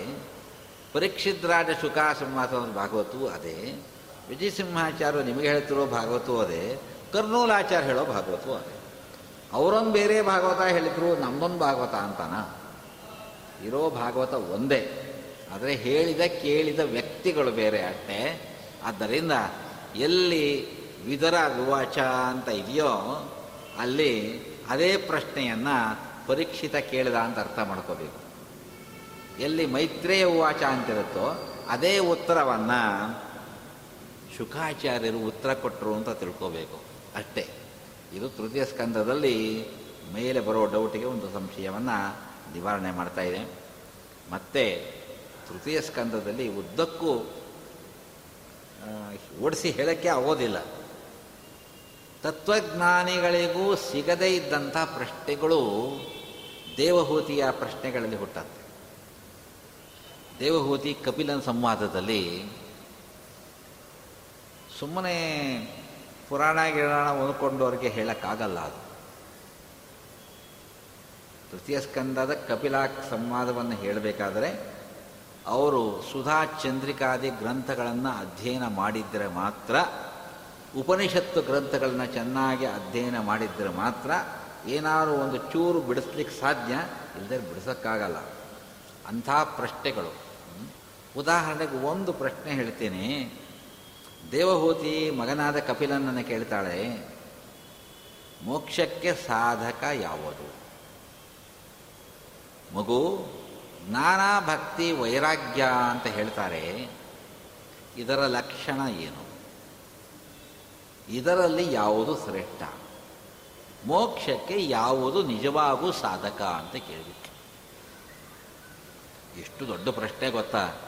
ನಿಜವಾಗಲೂ ಆ ದೇವಹೂತಿ ದೇವಿ ಒಂದು ಹೆಂಗಸ ಅಥವಾ ದೊಡ್ಡ ತಪೋಜ್ಞಾನಿಯ ಅಂತ ತಿಳ್ಕೋಬೇಕು. ತಪಸ್ವಿಗಳಿಗೂ ಹುಟ್ಟು ಹೊಳಿದೇ ಇರುವಂಥ ಪ್ರಶ್ನೆಯನ್ನು ಕೇಳ್ತಾ ಇದ್ದಾಳೆ.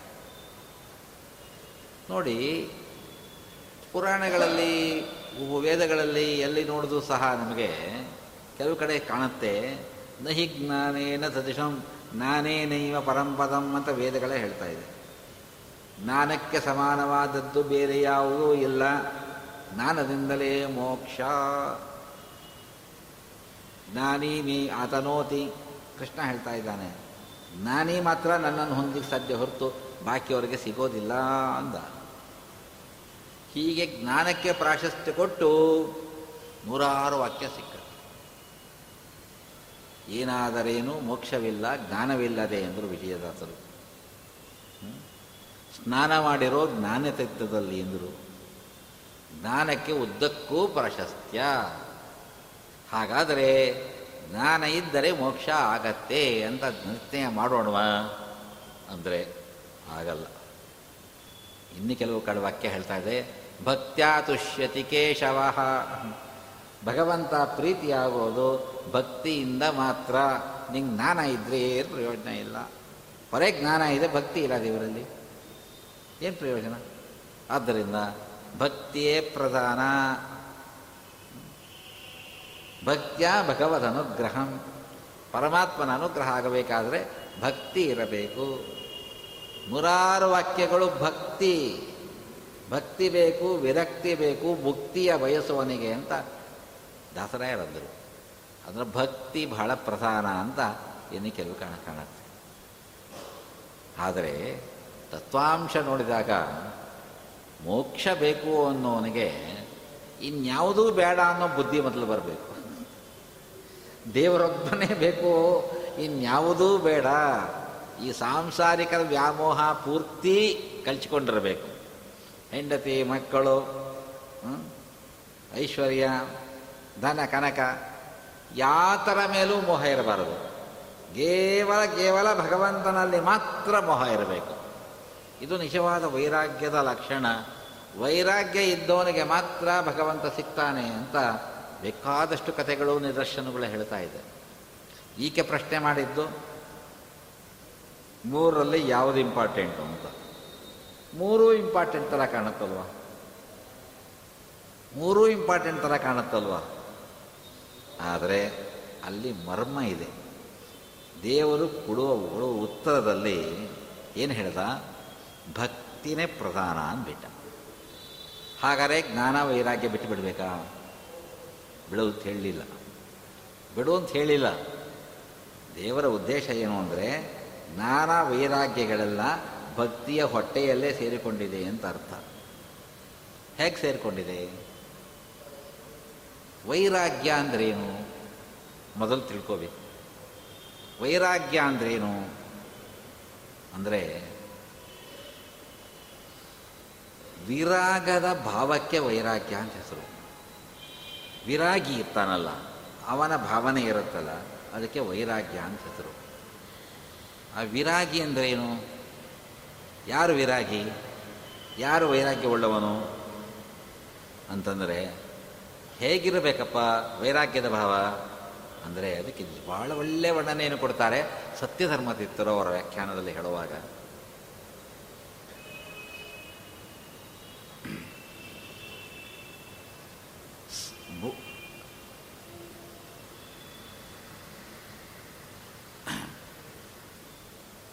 ಲಬ್ಧೇ ಸತಿ ಸಮಸ್ತ ಭೋಗ್ಯ ವಸ್ತೂನಿ.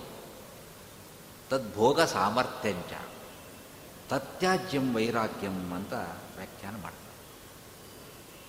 ಭೋಗ ಮಾಡುವುದಕ್ಕೆ ಬೇಕಾದ ಎಲ್ಲ ಸಾಮಾನುಗಳು ನಮ್ಮ ಹತ್ರ ಇರಬೇಕು. ಸಗಸ್ತ ಸಾಮಗ್ರಿಗಳು. ಭೋಗಕ್ಕೆ ಬೇಕಾದ ಎಲ್ಲ ಸಾಮಗ್ರಿಗಳು ಸಹ ನಮ್ಮಲ್ಲಿ ಇರಬೇಕು. ಅದನ್ನು ಭೋಗ ಮಾಡುವ ಸಾಮರ್ಥ್ಯವೂ ಇರಬೇಕು. ಎರಡೂ ಇದ್ದಾಗ ಇದು ನನಗೆ ಬೇಡ, ಬೇರೆಯವನಿಗೆ ಇದು ಕೂತ್ಕೊಳ್ಳಿ ಇನ್ನೊಬ್ಬ ಭಕ್ತನಿಗೆ ಇರಲಿ ಅಂತ ಬಿಡೋ ಬುದ್ಧಿ ಬರುತ್ತಲ್ಲ, ಅದಕ್ಕೆ ವೈರಾಗ್ಯ ಅಂತ ಹೆಸರು. ಎಷ್ಟು ಒಳ್ಳೆಯ ಅರ್ಥ. ಅಲಂಕಾರ ಪಂಕ್ತಿ ಕುಡಿಸಿ ನೀವು ಮುಟ್ಲಿಲ್ಲ. ಎಷ್ಟು ನಾಲಿಗೆ ಗೆದ್ದಿದ್ದೀರಿ ಮಹಾಸ್ವಾಮಿ ತಾವು ಹೇಗೆ ನಿಮಗೆ ಇಂಥ ವೈರಾಗ್ಯ ಬಂತು ಅಂತ ಕೇಳಿದೆ. ಅವ್ರು ಹೇಳಿದ್ರು ನಂಗೆ ಫಾಸ್ಟಿಂಗೇ ಫೋರ್ ಟ್ವೆಂಟಿ ಶುಗರ್ ಇರುತ್ತಪ್ಪ. ಫಾಸ್ಟಿಂಗ್ ಶುಗರೇ ಫೋರ್ ಟ್ವೆಂಟಿ ಇದ್ದರೆ ಇನ್ನು ಮೈಸೂರು ಪಾಕು ಕೊಬ್ಬರಿ ಮಿಠಾಯಿ ಲಾಡು ತಿಂದುಬಿಟ್ರೆ, ಒಟ್ಟಿಗೆ ಮೇಲಕ್ಕೆ ಹೋಗ್ಬಿಡುತ್ತೆ ಶುಗರು ಇವರು ಮೇಲಕ್ಕೆ ಹೋಗ್ಬಿಡ್ತಾರೆ ಅಷ್ಟೇ. ಅದಕ್ಕೋಸ್ಕರ ಅದನ್ನು ಭೋಗ ಮಾಡುವ ಸಾಮರ್ಥ್ಯ ಇಲ್ಲ ಅಂತ ಬಿಟ್ಟಿದ್ದಾರೆ ಹೊರತಾಗಿ ಅವರು. ಭೋಗ ಮಾಡುವ ಸಾಮರ್ಥ್ಯ ಇದ್ದು ಬಿಟ್ಟಿದ್ದಲ್ಲ, ಅದು ವೈರಾಗ್ಯದ ಲಕ್ಷಣ ಅಲ್ಲ? ಭೋಗ ಮಾಡುವ ಸಾಮರ್ಥ್ಯ ಇರಬೇಕು. ಸಾಮರ್ಥ್ಯ ಇದೆ. ಆದರೂ ಪದಾರ್ಥವೇ ಇಲ್ಲ. ಎಲ್ಲ ಮಂಡಿ ಪೇಟೆ ಒಳಗೆ ಲಾರಿ ಹೊಳಿ ಮತ್ತು ಬೆಳಗ್ಗೆಯಿಂದ ಸಂಜೆ ಮೂಟೆ ಹೊರೋ ಕೂಲಿವಪ್ಪ ಹಾಂ ದಿನ ಎಲ್ಲ ಕುಣಿದ್ರು ಒಂದು ನೂರೋ ನೂರೈವತ್ತು ರುಬ್ಕೊಂಡು ಎಲ್ಲ ಒಂದು ಕಣ್ಣಾಕ್ ತಿನ್ನಬೇಕು ಅವ್ನು ಸ್ವೀಟ್ ತಿನ್ನಬೇಕು ಅದು ಹೆಂಗಾಗತ್ತೆ? ರೀ ಅವನಿಗೆ ಯಾವ ಕಾಯಿಲೆ ಬಸ್ ಏನಿಲ್ಲ. ಭೋಗದ ಸಾಮರ್ಥ್ಯ ಇದ್ದು ಸಹ ಭೋಗದ ವಸ್ತು ಇಲ್ಲ.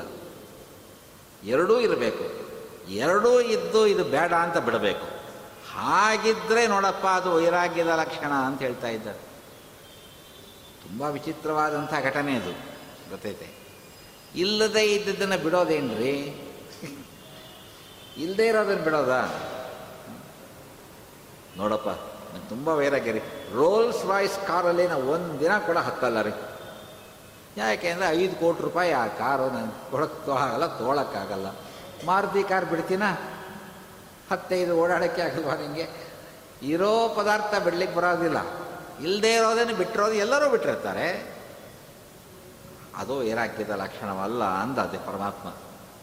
ಇರಬೇಕು, ಇದಕ್ಕೆ ಭೋಗ ಮಾಡುವ ಸಾಮರ್ಥ್ಯ ಇರಬೇಕು. ವಾದಿರಾಜ ಸ್ವಾಮಿಗಳು ತಮಾಷೆ ಮಾಡ್ತಾರೆ, ವ್ಯಕ್ತಿ ಮಲಿಕೆಯಲ್ಲಿ ವೃದ್ಧ ನಾರಿ ಪತಿವ್ರತ ಅಂತ. ನೋಡ್ರಿ, ಆ ಮುದುಕಿ ಇದ್ದಾಳಲ್ಲ, ಎಷ್ಟು ಪತಿವ್ರತೆ ರೀ. ಮುದುಕಿನೇ ಯಾಕೆ ತಗೋಬೇಕು? ಮುದುಕನ್ನೇ ತಗೋಬೋಣ ಎಷ್ಟು ಆ ಮುದುಕನ್ ನೋಡ್ರಿ, ಹೆಣ್ಣಿನ ಕಡೆ ತಿರುಗಿ ನೋಡಲ್ರಿ. ಯಾಕ್ರಿ? ಕಣ್ಣೇ ಇಲ್ರಿ. ಕಣ್ಣೇ ಇಲ್ಲ, ಅದಕ್ಕೆ ಹೆಣ್ಣಿನ ಕಡೆ ನೋಡಲ್ಲ. ಇವನು ಯೌವನದಲ್ಲಿದ್ದ ಹೇಗೆ ಇದ್ನ? ಹ್ಞೂ ಯಾರ ನೋಡಿದ್ರೆ ಎಷ್ಟು ಚೆನ್ನಾಗಿದ್ದಾಳೆ, ಇನ್ನೊಂದು ಸರ್ತಿ ನೋಡಬೇಕು ಅಂತ ನೋಡ್ತಿದ್ನ? ಹಾಗೆ ನೋಡ್ತಿದ್ದೆ, ತಪ್ಪಲ್ವಾ? ಅದರಿಂದ ಭೋಗದ ಸಾಮರ್ಥ್ಯ ಇಲ್ಲದೆ ಬಿಟ್ಟಿದ್ದು ಪ್ರಯೋಜನ ಇಲ್ಲ. ವಸ್ತು ಇಲ್ಲ ಅಂತ ಬಿಟ್ಟಿದ್ದು ಪ್ರಯೋಜನ ಅಲ್ಲ. ಎರಡೂ ಇದ್ದು ಸಹ ಇದು ನನಗೆ ಬೇಡ. ಮತ್ತೊಬ್ಬ ಭಕ್ತನಿಗೆ ಇರಲಿ ಅಂತ ಅದನ್ನು ಕೊಡುವ ಬುದ್ಧಿ ಬಂದರೆ ಅದು ವೈರಾಗ್ಯ ಅಂತ ಅನ್ಸುತ್ತೆ. ಇಂಥ ಒಂದು ವೈರಾಗ್ಯ ಬರಬೇಕಾದ್ರೆ ಅವನಿಗೇನಾಗಬೇಕು? ಮೊದಲು ಪುರಾಣಾದಿಗಳ ಶ್ರವಣದಿಂದ ತತ್ವಜ್ಞಾನ ನಿಶ್ಚಯ ಆಗಿರಬೇಕು. ಅಜ್ಞಾನ ಇಲ್ಲದೆ ಇದ್ದರೆ ಅವನಿಗಿಂತ ಬರೋದೇ ಇಲ್ಲ. ಭಕ್ತಿ ಅಂದರೆ ಏನು? ಅಂದರೆ ಮಾಹಾತ್ಮ್ಯ ಜ್ಞಾನಪೂರ್ವಕ ಸುದೃಢ ಸ್ನೇಹೋ ಭಕ್ತಿರುತ್ಯುಚ್ಯತೆ ಅಂತ ಕೃಷ್ಣ ಹೇಳಿಬಿಟ್ಟ. ಮಾಹಾತ್ಮ್ಯ ಜ್ಞಾನಪೂರ್ವಕವಾಗಿ ಸುದೃಢವಾದ ಸ್ನೇಹ ಮಾಡೋದಕ್ಕೆ ಭಕ್ತಿ ಅಂತ ಹೆಸರು ಅಂತ. ಅದನ್ನು ಜೈತಿತ್ರ ವ್ಯಾಖ್ಯಾನ ಮಾಡುವಾಗ ಸ್ವಾತ್ಮಾತ್ಮೀಯ ಸಮಸ್ತ ವಸ್ತುಭ್ಯೋ ಅಧಿಕತರಃ ಅಂತರಾಯಣ ಸಹಸ್ರೇಣ ಅಪಿ ಅಪ್ರತಿಬದ್ಧ. ನಿರಂತರ ಸ್ನೇಹ ಪ್ರವಾಹ ಭಕ್ತಿರುತ್ಯುಚ್ಯತೆ ಅಂತ ಸುಧಾದಲ್ಲಿ ಅದನ್ನು ವರ್ಣನೆ ಮಾಡಿದರು. ಸ್ವ ಆತ್ಮ ಆತ್ಮೀಯ ವಸ್ತುಭ್ಯ. ಆತ್ಮವಸ್ತು ಅಂತ ಒಂದು, ಆತ್ಮೀಯ ವಸ್ತು ಅಂತ ಒಂದು. ಆತ್ಮವಸ್ತು ಅಂದರೆ ನನ್ನ ಜೀವವೇ ನನ್ನ ಜೀವವೇ ನನಗೆ ಆತ್ಮವಸ್ತು. ಆತ್ಮೀಯ ನನ್ನ ಜೀವಕ್ಕೆ ಸಂಬಂಧಪಟ್ಟದ್ದು, ನನ್ನ ಹೆಂಡತಿ, ನನ್ನ ಮಕ್ಕಳು, ನನ್ನ ಮನೆ ನನ್ನ ಡೆಪಾಸಿಟ್ಟು ಎಲ್ಲ ನಂದು ನಂದು ಅಂತ ಅಟ್ಯಾಚ್ಮೆಂಟ್ ಇದೆಯಲ್ಲ, ಅವೆಲ್ಲ ಆತ್ಮೀಯ ವಸ್ತುಗಳು. ಆತ್ಮವಸ್ತುವಿನಲ್ಲೂ, ಆತ್ಮೀಯ ವಸ್ತುವಿನಲ್ಲೂ ಇರುವುದಕ್ಕಿಂತ ಹೆಚ್ಚಾದ ಪ್ರೇಮ ಭಗವಂತನಲ್ಲಿ ಇದೆಯಾ ಅಂತ ಪ್ರಶ್ನೆ ಮಾಡ್ಕೊಂಡ್ರು ದೂರವಾಗಿ ಹೊಟ್ಟೋಗುತ್ತೆ ಭಕ್ತಿ. ಆತ್ಮೀಯ ವಸ್ತುಗಳು ಬೇರೆಯವರು ಬೇರೆ ಬೇರೆ ಥರ ಇರುತ್ತೆ. ಶ್ರೀಪಾದರಾಜರು ಈ ಒಂದು ಕಠಿಣವಾದ ಭಾಗವನ್ನೇ ಹೇಳ್ತಾರೆ. ಮನೆಯಿಂದ ಸಂತೋಷ, ಹಲವರಿಗೆ ಲೋಕದೊಳು. ವನಿತೆಯರಿಂದ ಸಂತೋಷ, ಹಲವರಿಗೆ ಲೋಕದೊಳು. ಧನದಿಂದ ಸಂತೋಷ, ಹಲವರಿಗೆ ಲೋಕದೊಳು. ಸುತರಿಂದ ಸಂತೋಷ, ಹಲವರಿಗೆ ಲೋಕದೊಳು. ಇನಿದು ಸಂತೋಷ ಅವರವರಿಗಾಗಲಿ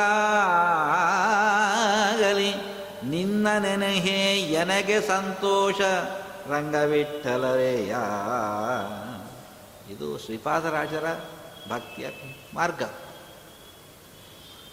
ಒಬ್ಬೊಬ್ಬರಿಗೆ ಒಂದೊಂದು ಹೊತ್ತಲ್ಲಿ ತುಂಬ ಪ್ರೀತಿ ಪ್ರೀತಿ ಪ್ರೀತಿ ಅಂತಿರುತ್ತೆ.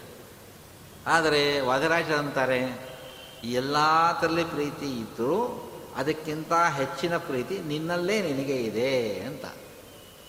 ವ್ಯಕ್ತಿ ಮಲಿಕೆಯಲ್ಲಿ ಒಂದು ಪರೀಕ್ಷೆ ಕೊಡ್ತಾರೆ. ರಾತ್ರಿ ಮಲಗಿದ್ದಿ ದೊಡ್ಡ ನಿನ್ನ ಉಪ್ಪರಿಗೆಯ ಮನೆ, ಹೆಂಡತಿ, ಮಕ್ಕಳು, ಎಲ್ಲ ಬೇಕಾದ ಉಪಕರಣಗಳು ಫರ್ನಿಚರ್ ಎಲ್ಲವೂ ಇದೆ. ಅಂಥ ಒಂದು ದಿವ್ಯವಾದ ಮನೆಗೆ ಬೆಂಕಿ ಬಿದ್ದೋಗಿದೆ. ಆ ಬೆಂಕಿ ಹತ್ತುಕೊಂಡು ದಗ ಉರಿತಿರುವಾಗ ಎಬ್ಬಿಸಿ, ಹೇಳು ಅಂತ ಎಬ್ಸಿದ್ರು ಏನು ಮಾಡ್ತಿ ಅಂದರೆ ಮೊದಲು ಮನೆಯಿಂದ ಹೊರಗೆ ಓಡಿ ಬರ್ತೀನಿ ಅಂತಾನೆ. ಅಲ್ಲೋ, ನಿನ್ನ ಪ್ರೀತಿ ಹೆಂಡತಿ ಇದ್ದಾಳಲ್ಲೋ? ಅವಳನ್ನು ಎಬ್ಬಿಸ್ಕೊಂಡು ಬರೋ ಹೊತ್ತಿಗೆ ನಾನು ಸತ್ತೋಗ್ಬಿಟ್ರೆ. ಏನು ಪ್ರಯೋಜನ? ಆ ಹೆಂಡತಿಗೆ ಹೋಗ್ಬಿಟ್ರೆ ಇನ್ನೊಬ್ಬಳು ಬರ್ತಾಳೆ ಬೇಕಾರೆ. ಆ ಮಕ್ಕಳು ಹೋಗ್ಬಿಟ್ರೆ ಬೇರೆ ಮಕ್ಕಳನ್ನ ಪಡಿಬೋದು. ಈ ಮನೆ ಸುಟ್ಟೋಯ್ತಾ? ಕಾರ್ ಸುಟ್ಟೋಯ್ತಾ? ಬ್ಯಾಂಕ್ ಸರ್ಟಿಫಿಕೇಟ್ ತಾನೇ ಸುಟ್ಟೋಯ್ತು. ದುಡ್ಡೇನು ಸುಟ್ಟೋಗಿಲ್ವಲ್ಲ ಅದನ್ನು ಎಲ್ಲವನ್ನೂ ತಿರ್ಗಾ ಪಡಿಬಹುದು. ನಾನೇ ಸುಟ್ಟೋಗ್ಬಿಟ್ರೆ ಏನಿದೆ? ಅದಕ್ಕೋಸ್ಕರ ಮೊದಲು ನಾನು ಹುಡುಕೋಬೇಕು ಅನ್ನೋ ನನ್ನಲ್ಲಿ ನಾನು ಇಟ್ಕೊಂಡಿರೋ ಪ್ರೀತಿ ಇದೆಯಲ್ಲ, ಅದಕ್ಕಿಂತ ಹೆಚ್ಚಾದಂತಹ, ಅದಕ್ಕೋಸ್ಕರನೇ ಆತ್ಮೀಯ ವಸ್ತುಭ್ಯ ಸಕಾಶಾತ್ ಆತ್ಮನಿ ಅಧಿಕ ಪ್ರೀತಿ ಅಂತಾರೆ ವಾದಿರಾಜಸ್ವಾಮಿಗಳು. ಅದಕ್ಕಿಂತ ಹೆಚ್ಚಿನ ಪ್ರೀತಿ ದೇವರಲ್ಲಿ ಇಟ್ಟಿದ್ದರೆ ಅದಕ್ಕೆ ಭಕ್ತಿ ಅಂತ ಹೆಸರು. ಅಂದರೆ ಭಕ್ತಿ ಬರಬೇಕಾದರೆ ವೈರಾಗ್ಯ ಇರಬೇಕು ಮಾಹಾತ್ಮ್ಯ ಜ್ಞಾನ ಇರಬೇಕು. ಜ್ಞಾನ ವೈರಾಗ್ಯ ಎರಡೂ ಸಹ ಭಕ್ತಿಯ ಹೊಟ್ಟೆಯಲ್ಲೇ ಸೇರಿರೋದರಿಂದ ಭಗವಂತ ಭಕ್ತಿ ಪ್ರಧಾನ ಅಂತ ಹೇಳಿದ್ದು ಅಂತ ಅಲ್ಲಿ ತಿಳ್ಕೋಬೇಕು. ಇಲ್ಲದೆ ಇದ್ದರೆ ಕನ್ಫ್ಯೂಷನ್ ಹಾಗೇ ಉಳ್ಕೊಳ್ಳುತ್ತೆ. ನಿಜವಾದ ಭಕ್ತನಿಗೆ ಜ್ಞಾನವೂ ಇರುತ್ತೆ, ವೈರಾಗ್ಯವೂ ಇರುತ್ತೆ. ಮತ್ತೆ ಪುರಾಣಗಳನ್ನು ಬೇರೆ ನೋಡಿದ್ರೆ ಜ್ಞಾನ ಬೇರೆ, ವಿದ್ಯೆ ಬೇರೆ. ಅನೇಕರು ವಿದ್ಯಾವಂತರು ಇರಬಹುದು ಜ್ಞಾನಿಗಳಲ್ಲ. ಒಂದು ಹೊರೆ ಓದ್ಕೊಂಡಿರ್ತಾರೆ, ಆ ವಿಷಯ ಎಲ್ಲ ಸ್ಮರಣೆಯಲ್ಲಿರುತ್ತೆ, ಚೆನ್ನಾಗಿ ಉಪನ್ಯಾಸ ಮಾಡ್ತಾರೆ, ಪುರಾಣ ಹೇಳ್ತಾರೆ. ಅವರೆಲ್ಲ ಜ್ಞಾನಿಗಳು ಅಂತ ತಿಳ್ಕೋಬೇಡಿ. ಜ್ಞಾನಿಗಳಲ್ಲ, ವಿದ್ಯಾವಂತರು. ಆ ವಿದ್ಯಾವಂತರಾದಂಥವರು ಜ್ಞಾನಿಗಳೇ ಆಗಬೇಕು ಅಂತ ಸಂಶ, ಏನು ರೂಲ್ಸ್ ಇಲ್ಲ. ಆದರೆ ಜ್ಞಾನಿಗಳಿರ್ತಾರಲ್ಲ, ಅವರು ವಿದ್ಯಾವಂತರು ಹೌದು. ರಾಘವೇಂದ್ರ ಸ್ವಾಮಿಗಳನ್ನ, ವ್ಯಾಸರಾಜ ಸ್ವಾಮಿಗಳನ್ನು ಜ್ಞಾನಿಗಳು ಅಂತ ಕರೀತೀವಿ. ಆದರೆ ಬೇರೆ ಇನ್ಯಾರೋ ಎಕ್ಸ್ ವೈ ಒಳ್ಳೆ ವಿದ್ಯಾವಂತರು ಅಂತ ಕರಿತೀವಿ ಹೊರತಾಗಿ ಜ್ಞಾನಿಗಳು ಅಂತ ಕರೆಯೋಕ್ಕಾಗಲ್ಲ. ಜ್ಞಾನಿಗಳಿಗೆ ತ್ರಿಕಾಲ ಜ್ಞಾನ ಇರುತ್ತೆ. ಮುಖ ನೋಡಿದ ಕೂಡಲೇ ನಮ್ಮ ಜನ್ಮ ಜನ್ಮಾಂತರದ ಹಣೆ ಬರ ತಿಳ್ಕೊಳ್ಳೋಷ್ಟಿರುತ್ತೆ ಈ ವಿದ್ಯಾವಂತರಿಗೆ ತಮ್ಮ ಹಣೆ ಬರನೇ ಗೊತ್ತಿರಲ್ಲ. ಬೇರೆ ಏನು ಗೊತ್ತಿರುತ್ತೆ? ಆದ್ದರಿಂದ ಹೀಗೆಲ್ಲ ಅನೇಕ ಮರ್ಮಗಳು ತೃತೀಯ ಸ್ಕಂದದಲ್ಲಿ ಉದ್ದಕ್ಕೂ ಬೇಕಾದಷ್ಟು ಕೂತಿದೆ ಟೈಮ್ ಎಷ್ಟಾಯ್ತಪ್ಪ? ಎಂಟು ಐದಾ? ಓ. ಇವತ್ತಿನ ಟೈಮ್ ಮುಗಿದೋಯ್ತಾಗ್ಲೇನೆ ಹೀಗೆ ತತ್ವದಲ್ಲೂ ಅನೇಕ ಸಂಶಯಗಳಿದೆ ಅಂತ ಗೊತ್ತಾಯಿತು. ಇನ್ನು ಚತುರ್ಥ ಸ್ಕಂದದಲ್ಲಿ ಭಾಗವ, ಬರುವ ಕೆಲವು ಕಥೆಗಳ ಸಂಶಯವನ್ನು ನಾಳೆ ಮತ್ತು ಕೆಲವು ಸ್ಕಂದಗಳೆಲ್ಲ ಹಾರ್ಕೊಂಡು ಹೋಗ್ಬಿಡ್ತೀನಿ. ಯಾಕೆಂದರೆ ವಿಧಿನೇ ಇಲ್ಲ. ಗೊತ್ತೈತೆ? ಇದು ಈಗ ನಾವು ನಿಮಗೆ ಕೊಟ್ಟಿರೋದು ಸ್ಯಾಂಪಲ್ ಬಾಟ್ಲ್ ಉಪ್ಪಿನಕಾಯಿ ಅಂತ ಇಟ್ಕೊಳ್ರಿ. ಸ್ಯಾಂಪಲ್ ಬಾಟ್ಲ್ ಉಪ್ಪಿನಕಾಯಿ ಚೆನ್ನಾಗಿದ್ದರೆ ನಮ್ಮ ಅಡ್ರೆಸ್ ನೋಡಿಕೊಂಡು ಹೋಲ್ಸೇಲ್ಗೆ ಆರ್ಡ್ರ್ ಕೊಡ್ರಿ. ಆವಾಗ ಹೋಲ್ಸೇಲ್ ಉಪ್ಪಿನಕಾಯಿ ಕೊಡ್ತೀವಿ. ಗೊತ್ತೈತೆ? ಎಲ್ಲ ಹೋಲ್ಸೇಲ್ ಕೊಡೋಕ್ಕಾಗಲ್ಲ. ಅದನ್ನು ಸಾವಿರಾರು ಇಂಥ ಸಂಶಯಗಳು ಭಾಗವತದಲ್ಲಿ ಕೂತಿದೆ. ಅದನ್ನು ಕೆಲವೊಂದನ್ನು ಮಾತ್ರ ಹಂಚ್ಕೋತಾ ಇದ್ದೀವಿ ಅಂತೇಳಿ ಎರಡನೇ ದಿವಸ ಉಪನ್ಯಾಸವನ್ನು ವ್ಯಾಸರಾಜ ಗುರುವಂತರ್ಗತ ಗೋಪಾಲಕೃಷ್ಣನಿಗೆ ಸಮರ್ಪಣೆ ಮಾಡ್ತಿದ್ದೀನಿ. ಶ್ರೀಕೃಷ್ಣ ಅರ್ಪಣೆ